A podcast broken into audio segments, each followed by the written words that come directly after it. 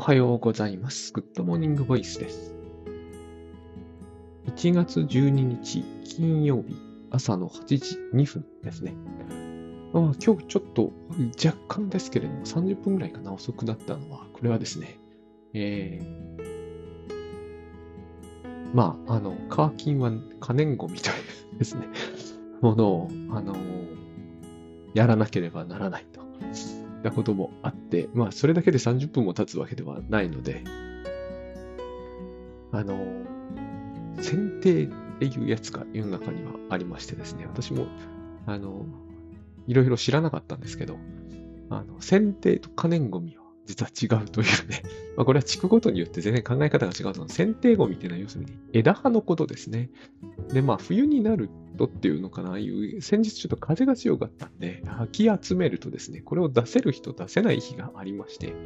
その辺でちょっと混乱がありましてですね、僕の頭の中でね、あの、あ、そうじゃなかったんだよみたいな。あと、その、年末年始はちょっと変則的になるんですよ、地域によってはね。あの、この、なんちゅうのかな、ゴミ処理施設の貧弱な、つまりお金がない町は、お隣の町に一部委託したりしているんで、年末年始になると、こう、休んじゃうわけですね、こっちの町では。だから、ある種のゴミは回収されないと。毎週何曜日だって、その、えっと、12月29はダメですみたいな、そういうのがあって、非常にこう、困るわけですけれども、非常にだから、イレギュラーになる。今日はそれらがですね、ほら、年明け金曜日ですから、これは、つまり、先週は、つまりそういうもののせいでなかったわけですけれども、えー年明け金曜日で混乱しておりまして、あの結構手間がかかったというわけですね。まあ、それだけではないけど、そういうことが折り重なっているうちに30分が経過して、この時間になったと。まあ、どうでもいい話を相変わらずしておりますが、あの、8時だから過ぎたわけですね。はい、えー、改めましてですね、全然改めてませんが、あの、20日に当羅券があり、えー、28日に倉田の慶三さんをゲストにお招きして、グッドバイブスとタスクシュート、第3弾をやるという、こう、2つあるわけですよ、今月は。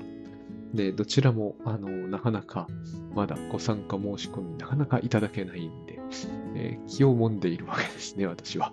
あの、グッドバイブス的に気を揉まずに行くというのでもいいんですが、まあ、気を揉むことにしているわけですね。あの、あんまりグッドバイブス的にやってると、えー気を揉まないうちに当日を迎えるんですよね。私はまだこの直感で生きるというのに全然慣れていないので、えー手放すとなんかもう当日まで完全に忘れきるみたいな、それを、それはきっといいんだと思うんですけれども、あの、なんとなくこう、それを繰り返していると、えっ、と、ななんか全てが何でも良くなってしまうというですね、あの、それもそれで、なんだろうな、ある意味自分らしくないなと。なんかこう、自分以外の人間がこれやる分にはいい気がするんだけど、自分がこれをやるのもなんかちょっと芳しくないものがありまして、えっ、と、どこか、その自分らしく気を揉まないみたいな、こう、なんつうんですかね、これはね、とんどどうでもいいことなんだけど、えっ、と、まあ、生き物として生きるとか人間として生きるみたいな話ですね。あの、あるいはこう21世紀に生きるみたいな。なんかね、少しさまつなことにこだわるという部分があってもいいんじゃないかみたいな、そういう感じですかね。あの、ほとんど何何を言ってんだか意味不明ですが、自分でも。まあそういうことで、ちょっと気を揉んでみようみたいなですね。あのこれと似てるんですよ。最近ちょっとノートをちょもちょちまちま書いてるじゃないですか。これを、えー私はあの何の目的もなく書くというのを今、えー実験的に試みておるんですよね。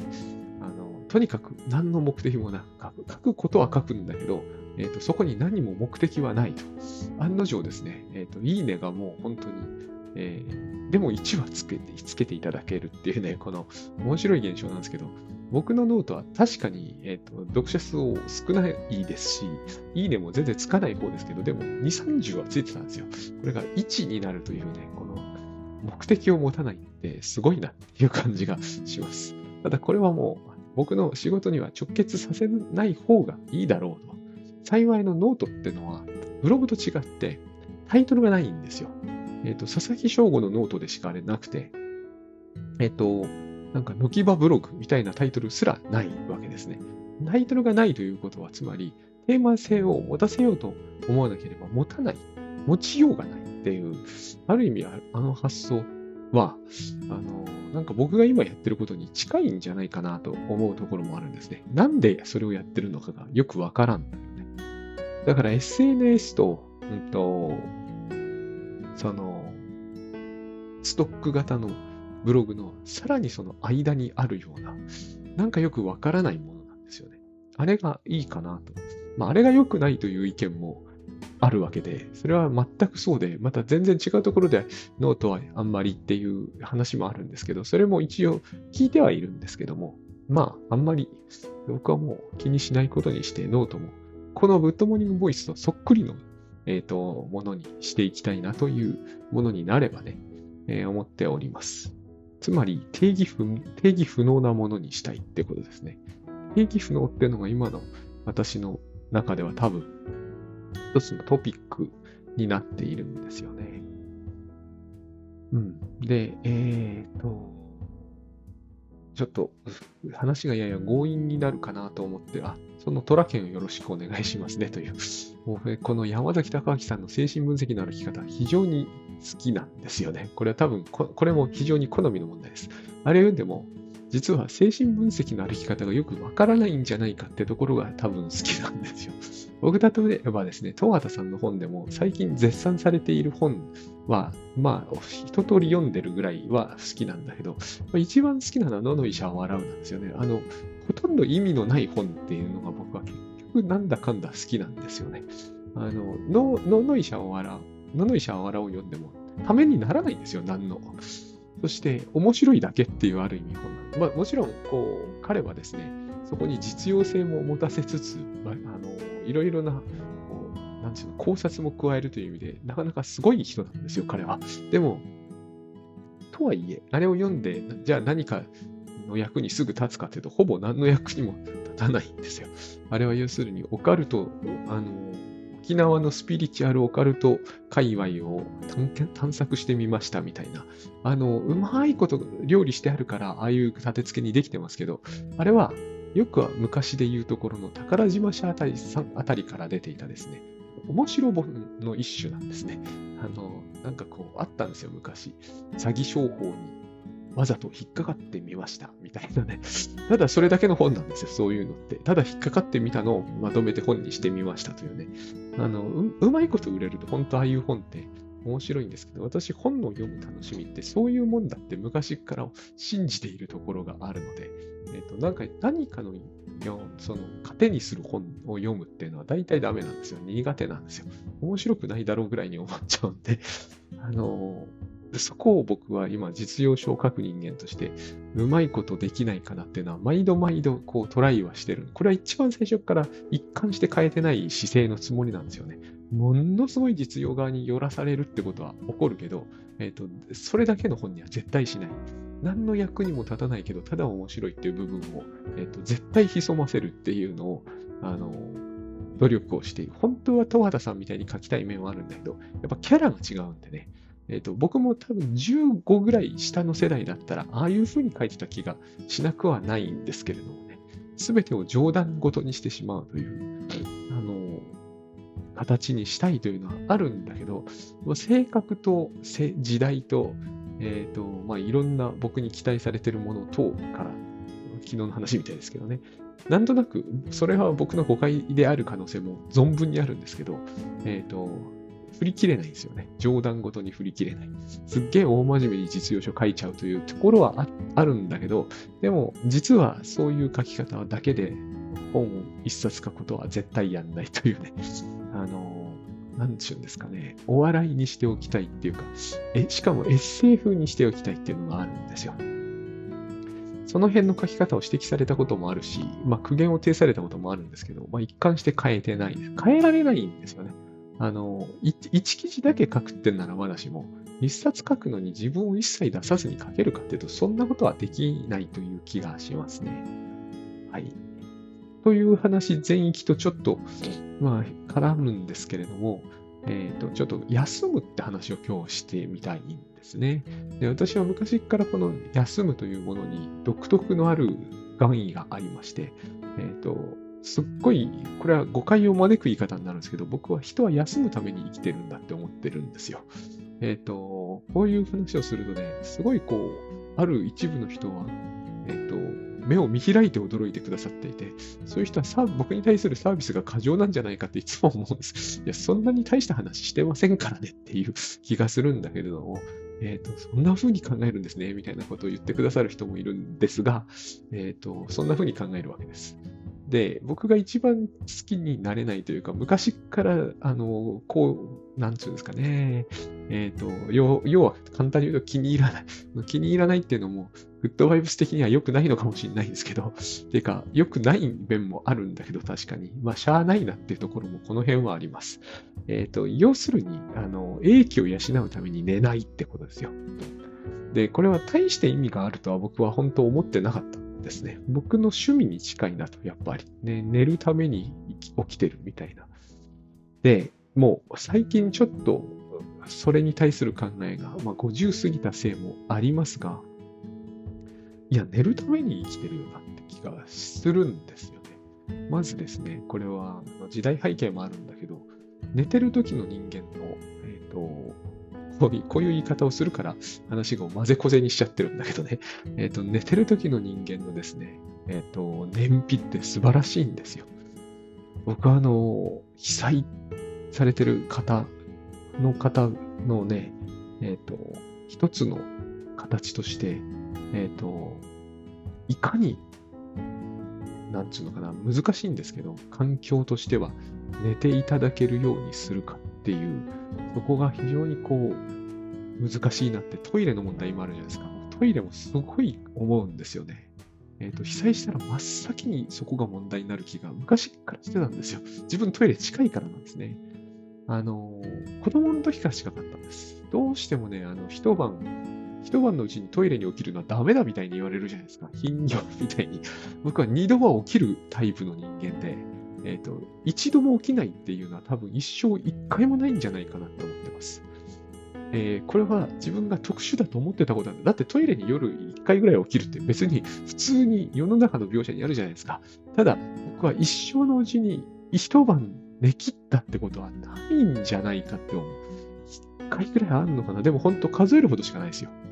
だから僕はあの被災地のトイレ問題ってめちゃくちゃこう感じるところが実はあるんですよね。まあこれも相当余談なんですけど。だから人は、要は、まあ食事もではあるんだけど、僕はやっぱりいつも排泄と睡眠っていうのがですね、僕の中では一大テーマなんですよね。昔から夢の日記つけるっていう、これは結構挫折するんですけど、本当辛いんですよ、夢の日記つけるっていうのはね。挫折するんだけど、あの、しょっちゅう試みていて、今では、えー、夢の日記だけがエヴァーノートで一番こう、あの、放っててですね、僕の中で価値を放ってて2000は超えてると思うんですけどね、1000以上の記録はあると。それも大体全部読み返しているんですけれども、読み返すのは何のためかっていうのは非常に難しいんですけどね。まあ、フロイトっていうのはあの辺からしても僕の考えではすごいんですよ。あの、相当早い段階で夢判断って本出てきていると思ったんですけど、しかもそれを読むと、え、ー、と、僕はですね、自分の夢の日記と自分の夢のその分析ってものをしてみたことが何度もあるんで、いや、フロイトってやっぱ偉大だなって思うとき、ああいう時に一番実は思うんですよ。で、まあ、それはそれでどうでもいいじゃどうでもいいんですけど、要するにですね、うんと、そう、これも一昨日か、昨日か、えー、昨日もその話しましたけど、大学のお友達と話して、えその人は、えーと、よく寝てたって言うんですよね。そしてそのことに結構罪悪感抱いてるんですよ。僕は友達にはもうグッドバイブスの話とかタスクシュートの話は原則振らないことにしているんで、ふーんって感じで聞いてたんですけど、やっぱ寝るっっていうことだよなって思って、で、その寝るってことに罪悪感を抱くっていうのは、すでに、すでに何かが始まってる証拠だなってよく思うんですよね。寝るってことが無駄だっていうふうに見なされやすい。でもね、寝るってことを僕らはよく分かってない気がするんですよね。なぜ例えば寝ていても呼吸が全然止まらないのかとか、あれは脳が、イエス、あの、作動してるからなんですけどね。で、寝てる時も心拍は止まらないけれども、実は70%ぐらいまで活動は落としてあるんですよね。こういうことも普通僕らはおおむね知らないんですよ。知らずに生きている。知らずに生きてていいんですし、知らなくていいことだから、えーと、知らずに生きてるんですけど、ただ酒を入れるとこの心拍数の低下は起こらなくなっていくっていう、これもですね、えっ、ー、と、まあ案外知られてはいないんですよね。で、燃費がいいんですよ。もともと人間というのは燃費が実に良くて、自動車なんかどんなに燃費を良くしても人間には到底追いつかないんですよね。これは摂取カロリー量とそのカロリーかつ、カロリーの活用、つまり、えっ、ー、と、本来例えば熱に変わるべきであれば、熱にだけ変わるべきなんですよね。音とかに変わっちゃいけないんですよ。でも車ってエンジン入れた瞬間に、うんとか言おうとするじゃん。あれ無駄ですよね。動きもしなければ暖かくもならない。だから、音に変わっちゃダメなんですよ。人間というのは使っつく良い自分が取り入れたカロリーを無駄に音とかには変えない。動かすとか、えーと、体温を維持するとか、えー、そういったものだけに変えるっていう、それでも人間でも、えーと、エネルギーを100%活用してるわけでも全然何でもなくて5割にも届かないんですよ。エネルギーっていうのは無駄になるものなんですね、もともと。でも、車っていうのは確か3割に満たなかった気がする。つまり8割は無駄になるんですよ。えガソリン燃やしてもですね。ままず燃やした段階で煙とかになってるのは無駄ですから、煙になるべきではないですよね。それがそもそもあの環境問題を引き起こすわけで、煙になるべきではないし、音になるべきでもないし、えっ、ー、と、車の中温めるつもりがあんまりないなら熱になるべきでもない。だから夏とかに熱になったら分は全部ダメですよ。でもなりますよね。車熱くなる。音はする。煙は出る。全然ダメなわけですよ。そういう部分があるってこと自体がですね。これエネルギー効率の話だけど、あの、そういう意味で人ってのは生きてるだけですごいんですよね。エネルギー効率が極めて高いから。しかも、あの寝てるときはそれが相当高いはずだと思うんですよね。だから私はこう、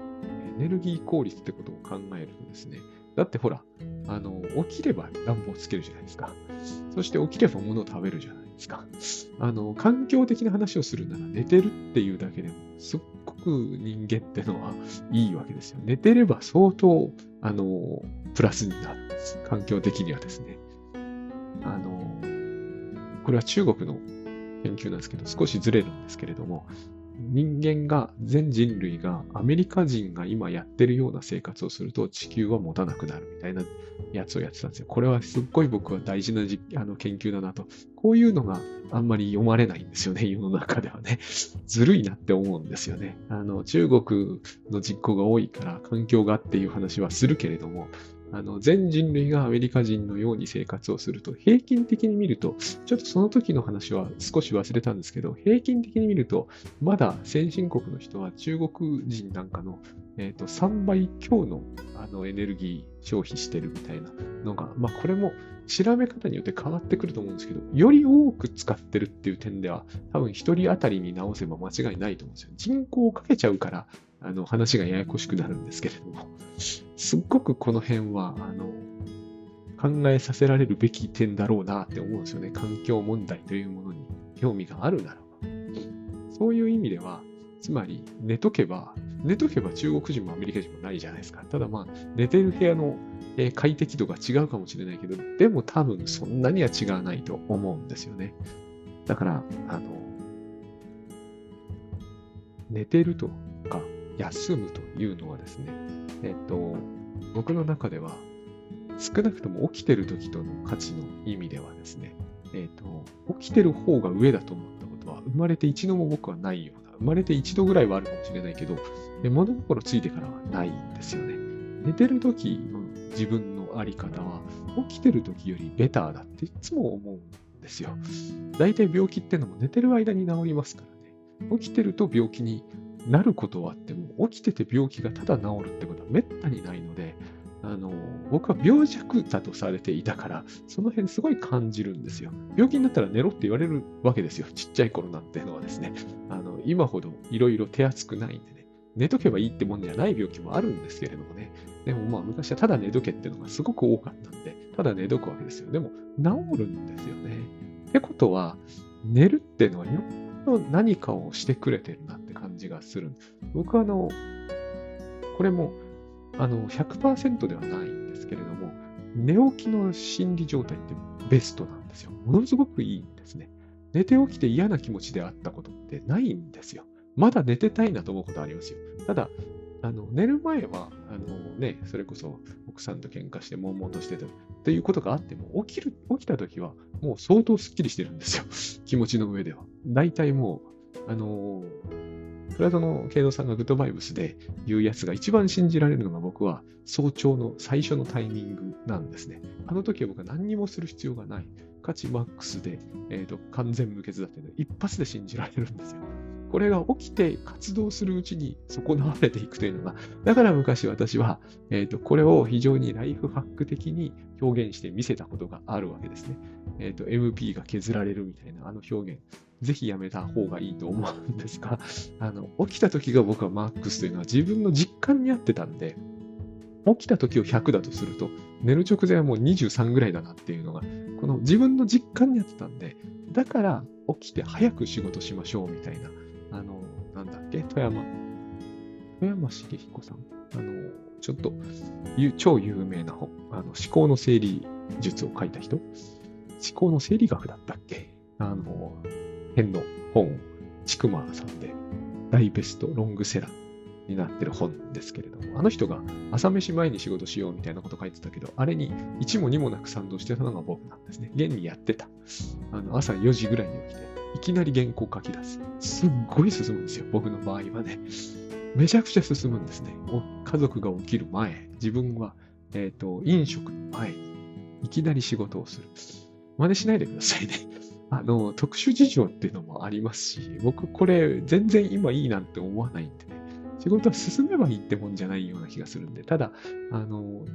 から体力があるときは、特に気温が低くなければですね、これはいける人にとっては結構いけるんですよね。岡野淳さんがやる気クエストをこの形で書いたんですよね。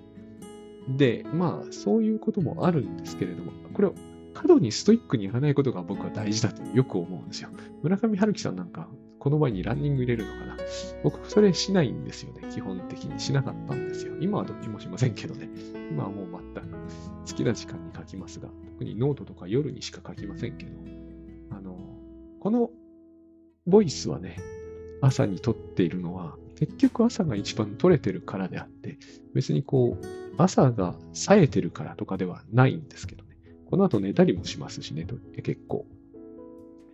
あの、休むために生きるっていうのは、さすがに言い過ぎなんですけれども、えっと、僕、休憩ってタスクシュートに入れるわけですね。この時間がめちゃくちゃ僕は、えっと、なんていうんですかね、生産的では全然ないですけど、休憩してるだけなんで、クリエイティブっていう言葉がありますが、僕あんまり自分がクリエイティブっていう意識もどうしてもね、合わないんですよね、やっぱりね。何かクリエーションという言葉に沿ってない部分があるんだと思うんですが、えっ、ー、と、でもクリエイティビティっていうものがあるとすると、この時間にしか自分はないなっていつも思うんですよね。休憩。だから休憩している時のように原稿を書かなければいけないなっていうのがあるんですよ。で、今日の話の一番本題はですね、えっ、と、こっからなんですが、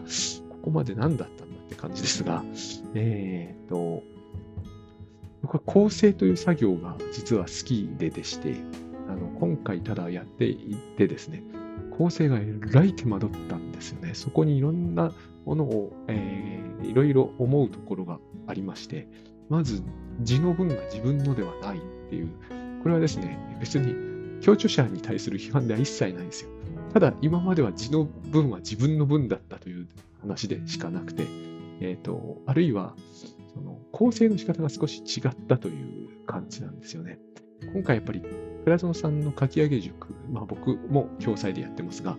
書き上げ塾で、えーと、彼がやっている構成というか、編集というものを横でずっとこう、インストールしてきたので、入ってるんですよね。そして、えっ、ー、と、以前のようには、こう、スッとやるっていうわけにもいかなくなっていると。これがですね、また難しいんですよね、説明が。非常に難しい。構成するという作業がですね、昔のようにはできなくなっている。けれども、パワーアップしてるんで、えっ、と、要するにいいことなんですよ、これは。ただ、すんなりはいかなくなってる。でも、えっ、と、期間は変わってないわけだから、えー、一定の速度で、一定の速度っていうのかな、一定のペースでできないと、まずいわけでもあるわけですよ。そして何よりも難しかったのはですね、難しいっていうことを知ったってことなんですよね。簡単に今まではやってた。それはそれでいいことなんですよ。この辺もまた難しいんですよね。構成って揉めやすいなって昔から僕思ってたんです。強調していて、一番強調者の方とこじれがちなのは実は構成時だっていう、これは何でなんだろうと前々から一つ謎に思ってた部分ではある。人によってこだわりが違うっていうのはわかるんだけど、えっ、ー、と、それでも、ここまで来て揉めなければならない理由ってあんまないような気がしてたんですね。で、え、ー、と、でも揉めやすいタイミングだっていうのは昔からあって、強調するときは常にここのタイミングは気をつけるように、あの、編集さんとも意外に揉めることが起こるのはここだっていうのを、あの、認識はしてたんで、経験上ですね。どうしてもこの、そういうことが起こると。で、時々起こることなんですけど、手戻りみたいなものを意識させられると、えっ、ー、と、著者によ著者はイラッとしやすいということがあるんだけど、僕はあれはあんまりなかったんですよ。で、なんでなんだろうってこれも思ってたんですね。手戻りってそもそも人はどうして嫌うんだろうっていうね。えっ、ー、と、いや、嫌うに決まってるじゃないですかっていう人もいると思うんですけれども、僕はそれは、えっ、ー、と、多分誤解があると思うんですね。第一に、構成に正解とか最終形態ってないような気がするんです。このことは私は、えっ、ー、と、うちの父がですね、あの人は、父はですね、もともと小説家を思考してただけあって、文章は達者なんですよね。読む本の量も半端ないですからね。何でも読んじゃうというタイプなんで。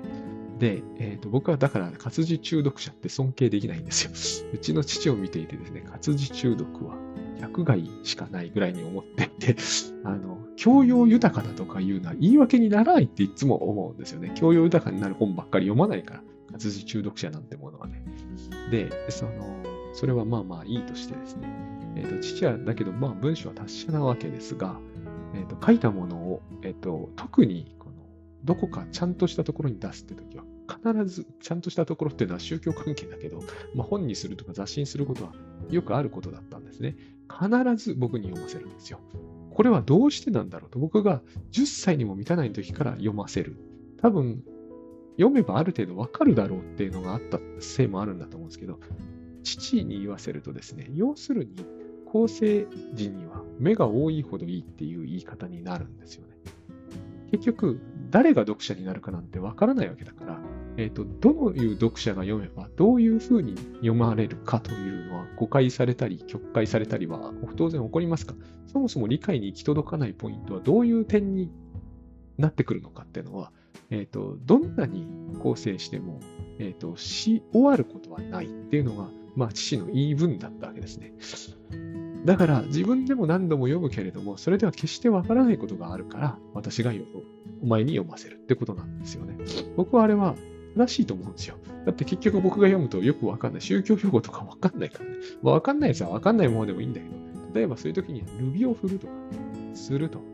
で、当然、父の観点からすれば、この語にルビを振る必要はないだろうっていう語がいっぱいあるはずなんですが、だから全部に僕が読めないから振るってことはないにしても、でも10歳当時の私が読めないやつには、例えばルビを振るなり、説明を柔らかくするなりっていうのを必ずやるっていう感じにしてたわけですね。これだと、つまり再現ないですよね。そういう意味で言えば妹にも読ませるのか、妹には読ませないんだけど、母に読ませるのか母にも読ませないんで、僕にしか読ませないんですけどね。だけれども、あの、再現ないわけですよ。言ってみればね。想定読者の幅の範囲内全部に読ませたいっていうのが本音のところにあるわけでしょうから。そう考えたときに、あの、難しいっていうのが一つあるんですよね。で、手戻りなんていうものはないって僕はよく思ってたんですよ。えっ、ー、と、何回やってもいいわけだから、えっ、ー、と、ある意味何回でもやりゃいいっていうようなところがあって、あの、構成が反映されてないやつが、ま、ま、間違って戻ってきても黙って読めばいいと思っていたわけですね。僕の頭の中にはある程度残ってるわけだから、もちろん、あの時間が全然ないのにそれやってる場合じゃないんですけれども、時間が許すならばやったっていいだろうぐらいには思っていたんですね。つまり僕は構成が嫌いじゃなかったんですよ。あの、スルスルやれたっていうこともあったし、割とこう、気がついたら終わるみたいな、そして何週でも別に苦にはならないっていう感じだったんですね。が、今回は事情がいろいろ違ったっていうことがあります。ここにさっきの休むが出てくるんですけど、まずあんまり休んでられないっっていうのが、入ったんですよ。僕は構成の感覚が一番自分の仕事をする中では休憩の感覚に近い中でできていたから、え、ー、と、好きだったわけですよ。好きでやれるというのは、つまりど、例えば休憩時に読書するじゃないですか。で休憩時に読書したって別に人の本の構成はしませんが、え、ー、と、休憩時に読書する感覚と似たような感覚で自分の字の文は読んでられたっていうのがあったんですね。ところが今回はそうはいかない。一つにはさっきの書き上げ塾で得た知識が入ったから、非常にこう構成モードが僕の中では、えー、と補強されたために、どうしてもこうパワーが上がっていく。これによってですね、えー、と前のようには、えー、とリラックスできてないっていうのがあったっていうのが一つ。まあ、これは悪いことではないんですよ。構成能力が高くなってるんで。ただ、今までの能力でやっていたモードと違うモードになりやすい。やっぱりこう、なんていうんですかね、能力を発揮するというのは、その分こうテンションも高くなる、ならざるを得ない。慣れてくれば違うんでしょうけども、えっ、ー、と、まだ私はこれ、この能力が身につきつつある中にでやってるから、そうなってる。もう一つがですね、すごい久しぶりだったということがあるんですね。確かに最初はこうだったかもな、みたいな、ある種の気負いみたいなものも出てくるわけですよ。本を次から次へと、まあ、ある意味出させてもらっていた時期は、もういつも構成してるみたいな感覚があって、えー、と、連載記事まで含めれば、本当に毎日構成しますみたいなノリがあったから、あった時はですね、えっ、と、これがそもそも、その、気負うとかそういうものであるはずがなかったんだけど、今は年に1回本があるかないかみたいになって、連載も一切持ってないっていうことになってくるとですね、えっ、ー、と、構成という行為をあえてするのがすごい久しぶりなわけです。確かに僕は一番最初の本の時は、こういう苦労があったような気がもう覚えてないんですよね。だから、まずこのインストールされた新しい能力でやってる。えっ、ー、と、かなり間が空いてしまっているというのがありますね。この2点は大きいなって思います。さらにもう一つあるんですよ、大事なことが。紙で出ない。これまで構成っていうのは結局、えーと、紙がどさっと送られてくる。今でも送られてくる会社さんはありますが、えーと、最近は激減してます。デジタルでやるで。デジタルでやるのはすっごい合理的で便利でいいんですよ。非常にいいんです。ほぼ紙でやるメリットっていうのは、ほぼないんですが、唯一あるとすると、紙は本の状態に限りなく近い。デジタルはもちろん電子書籍なら別なんですけど、でも電子書籍と PDF はやっぱ違うんですよね。PDF の構成というのは難しい。全然休憩モードでできないんですよ。で、でも今までだってお前初稿ぐらいは PDF だっただろうって言われると、それはそうなんです。だから僕は初稿は流してやってたんですね。2項目以降紙は出てくるんですよ。ここですごいモードを変える、変えてたんです。今までは紙で出ることを、いずれ1回は紙で出ることを知ってた。今回あたりからそろそろ紙でも1回出ないということが予算次第ってこともあるんだけども、まあ今は PDF がすごい進んだし、ドロップボックスとの連携みたいなですね、まあまさにライフハックな、あの、世界が進歩したので、えっ、と、もはやゲラは紙では来ないよねっていう雰囲気が濃厚になってきて、もう PDF で、超真剣に紙であるかのようにやらざるを得ない。こうなってくるとどうなるかっていうと、すごい PDF で頑張るか、結局僕はやったんですけど、紙を出すと自分でね、もうこの自分で紙出すのっていうのはですね、久しぶりにプリンターを大量に稼働させてみるとですね、すぐダメになったりするんですよね。もう本当にトラブルが絶え間なくこう終わらないみたいな。そもそもなんかこうですね、今もう長く使ってるブラザーのですね、ちょっとこう斜めに時々紙が出てくるようになっちゃってる。そんなプリンター今時ないじゃないですか。でもまあ長く使ってるんで、えっ、ー、と調子がおかしいわけですね。でも今のためにプリンター買い替えるっていう気になかなかプリンターってほとんど使わないから今このような状態になってるわけですよ。なのに今回だけこう大量に1回でなんか30枚とかね、書き出すみたいな。1本は違うと200枚ぐらい吐く。インクもなくなるし、すっごいですね。苦労は絶えないんですよ。全然こう、休みモードの中での構成をやるという気配がやってこないんですね。ほんと紙で出てきたときは、あ、終わっちゃったっていう感じになってて、えっ、ー、と、あれはあれでですね、別の問題を引き起こすんだけど、まあ、今回そこはちょっとスキップしますが、あの、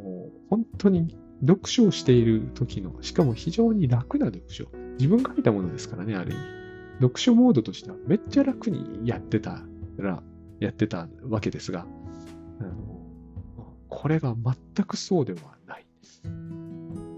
ありとあらゆる意味で、仕事だって感じがするわけですね。どうしても、あの、休みモードの中ではやれない。これは、大変だったなって年末年始返上でやりまして、つくづく思いました。これがあって少し今ノートが、ノートを書いているっていう面があります。やっぱりですね、あの、書くのやめると、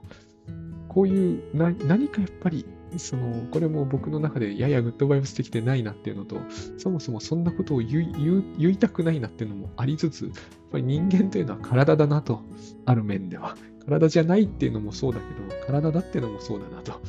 なんかこう、筋筋力が落ちてるなと。あの、テキスト関連の筋力が落ちてるなと。別に落ちたっていいと思ってるんですけど、あの、落ちてることに違いはないんだなっていうことを、今回まざまざといろんな意味で、まあ、デジタル構成一辺倒になるっていうのも今までめったに経験したことがないっていうのも大きいんですよね。そして前に比べると、やっぱり PDF では完全にはできませんとは、もはや言い訳しがたいぐらい PDF が素晴らしくなっちゃっているのがあのあります。ありますね。あの今までも PDF は僕はあのなるべく Adobe に登録も何もせずに、え、ゲストモードで使うぞみたいに思ってたんですけど、それではもう許されない時代だな、完全にという感じがするようになりました。今までは僕はテキストエディターと、えっ、ー、と、要するにある程度整えるためにワードを使って、えー、出てきた紙を中心に最終的に構成すればいいやって思ってたし、現にそれで本はきちんと出来上がるものだったんですけど、えっ、ー、と、やっぱりこう IT 化が圧倒的に進むと、こういうわけにもいかなくなってくるんだなと。そして最初から、えっ、ー、と、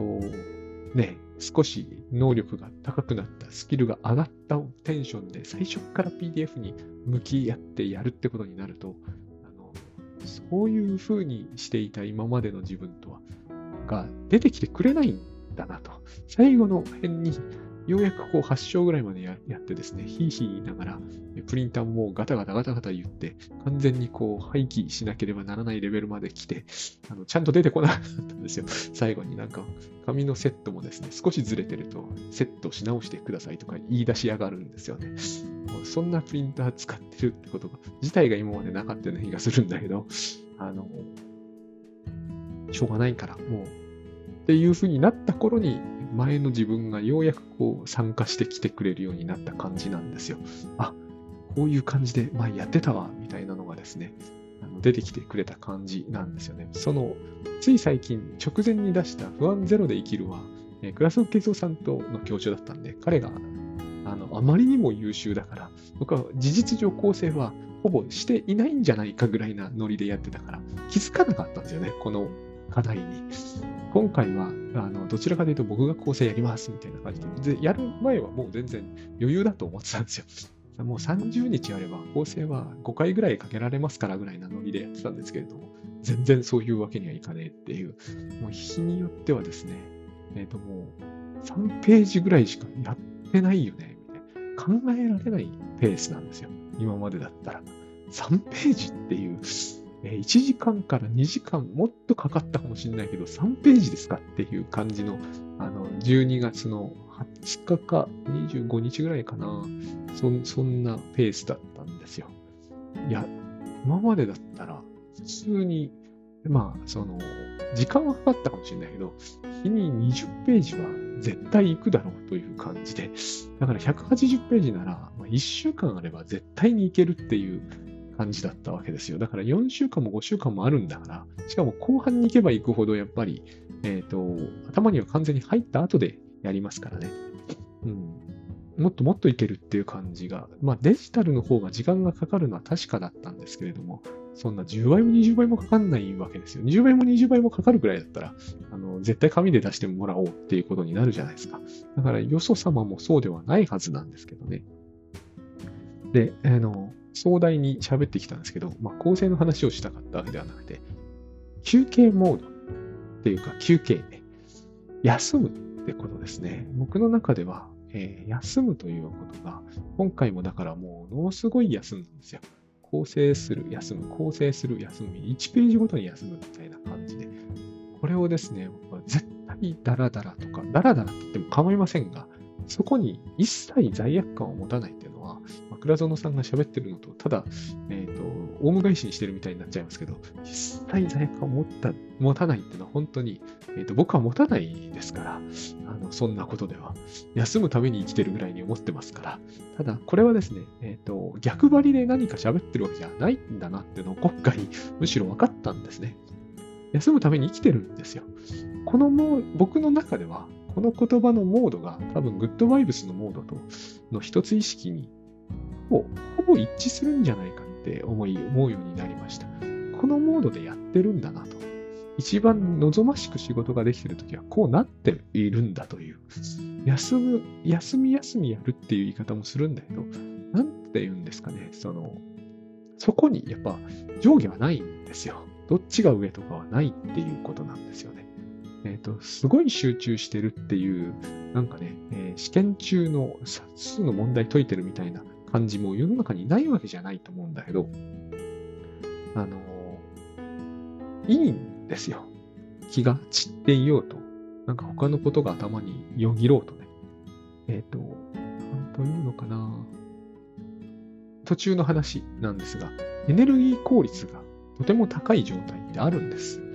えー、だけど100になってるわけじゃない。100になってるっていうのはもう計算の仕方の問題ですけど、とにかく人間のエネルギー効率はとても高い。この状態ってのが、えー、自然に発揮されてるはずなんだという話なんですね。時間がかかったり、手間がかかったり、手戻りが発生するというならば、えっ、ー、と、それでいいんですね。それではノイズだって思わなければ、ノイズではないんです。って話なんですよ。僕が言いたい話は。ただ単に。寝てる時のように、えーと、仕事ができる状態ってある。だこれは、えー、ただひたすらこう、デジタルの構成の紙に向かって1時間脇目も振らないっていうのでは、むしろ発揮されないんですね。こう、そんな風にはできるものではない。できる人もいるのかもわからないんだけど、そういう話では多分僕はないと思う。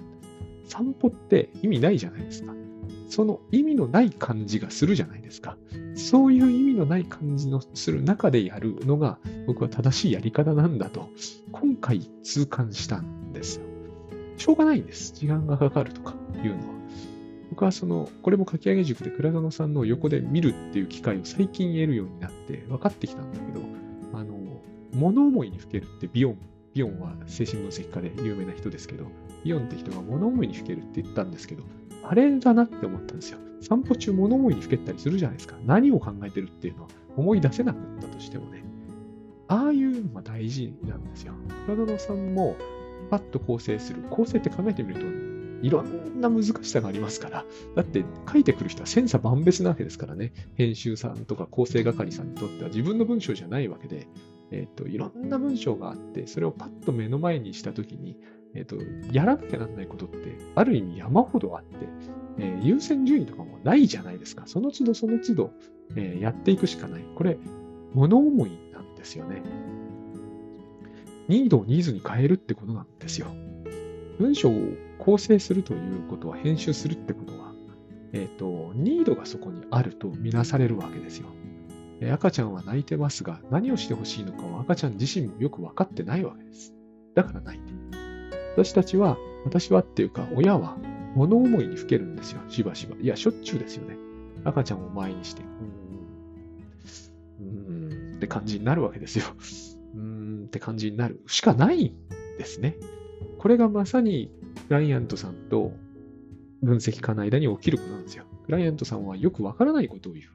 言ってることは要求はあるんだけど、その要求通りのことをしてほしいわけではないってことは、もう大体お互い知っている。で、例えば八方塞がりっていうのがそうですよね。どうしようもないんです、どうしようもないんです、どうしようもないんですよって言ってるだけなんですよ。それに対して、えー、分析家は、えー、もう言うべきことは言い尽くしてるわけですね。えー、休みましょうとか罪悪感持たないようにしましょう。でもどうしようもないんですって言われたときに、う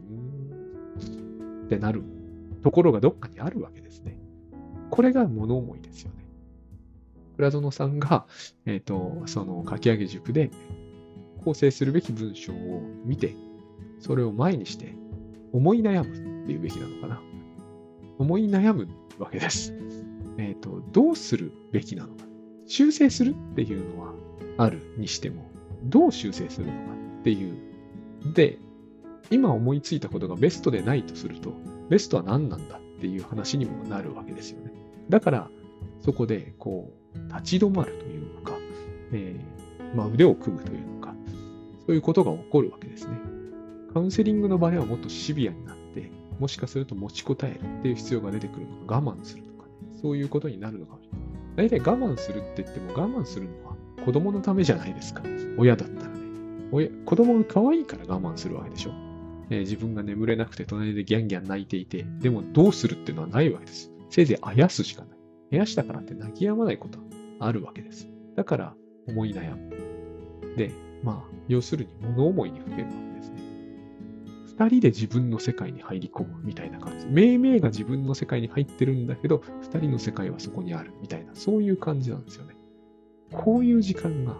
えっ、ー、と、一番大事だと 思うようになったんですよ。今回の経験を経て。非常にいい経験だったと思うんですけれども、あの、これは本当に僕の中では、休、休むって感じと似ているなぁって思うんですよね。僕、休んでる時大体本か漫画読んでるんで、二人の世界に入ってる。だけど別にそこにいるのは私一人ですからね。私の世界に入ってるとも言えるわけです。そういう風になってる時にしか、なんかですね、こう、クリエイティブなどというものはできないような気が、えー、最近してきました。の思い、なんつうんですかね、物思いにふけるんですよね。そのモードがすごくいるなっていう感じがします。すごくいるなっていう。ほとんどそれだな。あの、手が動いてるなっていう時間は、構成なんていうのは、もしかすると一文で、えっ、ー、と、助詞一つ変えるだけかもしれないじゃないですか。等2に変えるとかね。でも、思い悩むんですよ。2に変えるべきだなと思うんだけど、ある種の確信が持てないみたいな。そこでいろんなことを、それこそ書き上げ塾で起きたこととか、聞いた話とか、関係ない、えー、話とかも、いろんなことを駆け巡るわけですよね。駆け巡ったのを意識すらできないんですよ。散歩中のこの、なんちゅうんだろう。えー、景色と混ざったような、こう、空想とか思考の断片みたいなものが、それを僕は書き留めておくっていうのを昔好んでやってたんですけど、今一切やらないんですが、それはなんでかっていうと、えっ、ー、と、書き留めたことに意味があるわけではないからなんですね。赤ちゃんにのニードを、ああ、これはおむつ変えてあげればいいのかな、みたいになる時に駆け巡る断片に意味はないんですよ。ただ、そうするってことに意味がある。それをなんて言うんですかね、そうしようっていうふうになる、そういうお互いの了解みたいなものが赤ちゃんとは通じないんだけど、なぜかお互いが了解できるっていう、こう、決着点みたいなものがある。それが大事だと思うんですよね。構成ってそうじゃないですか。言わんとすることに文章を変えられれば一番いいわけですよ。で、言わんとすることは書いてあるわけですよ。でも書いてある書き方に言わんとすることが完全には表現できてないから変えるわけですよ。でもその変えるっていうのは、要するに、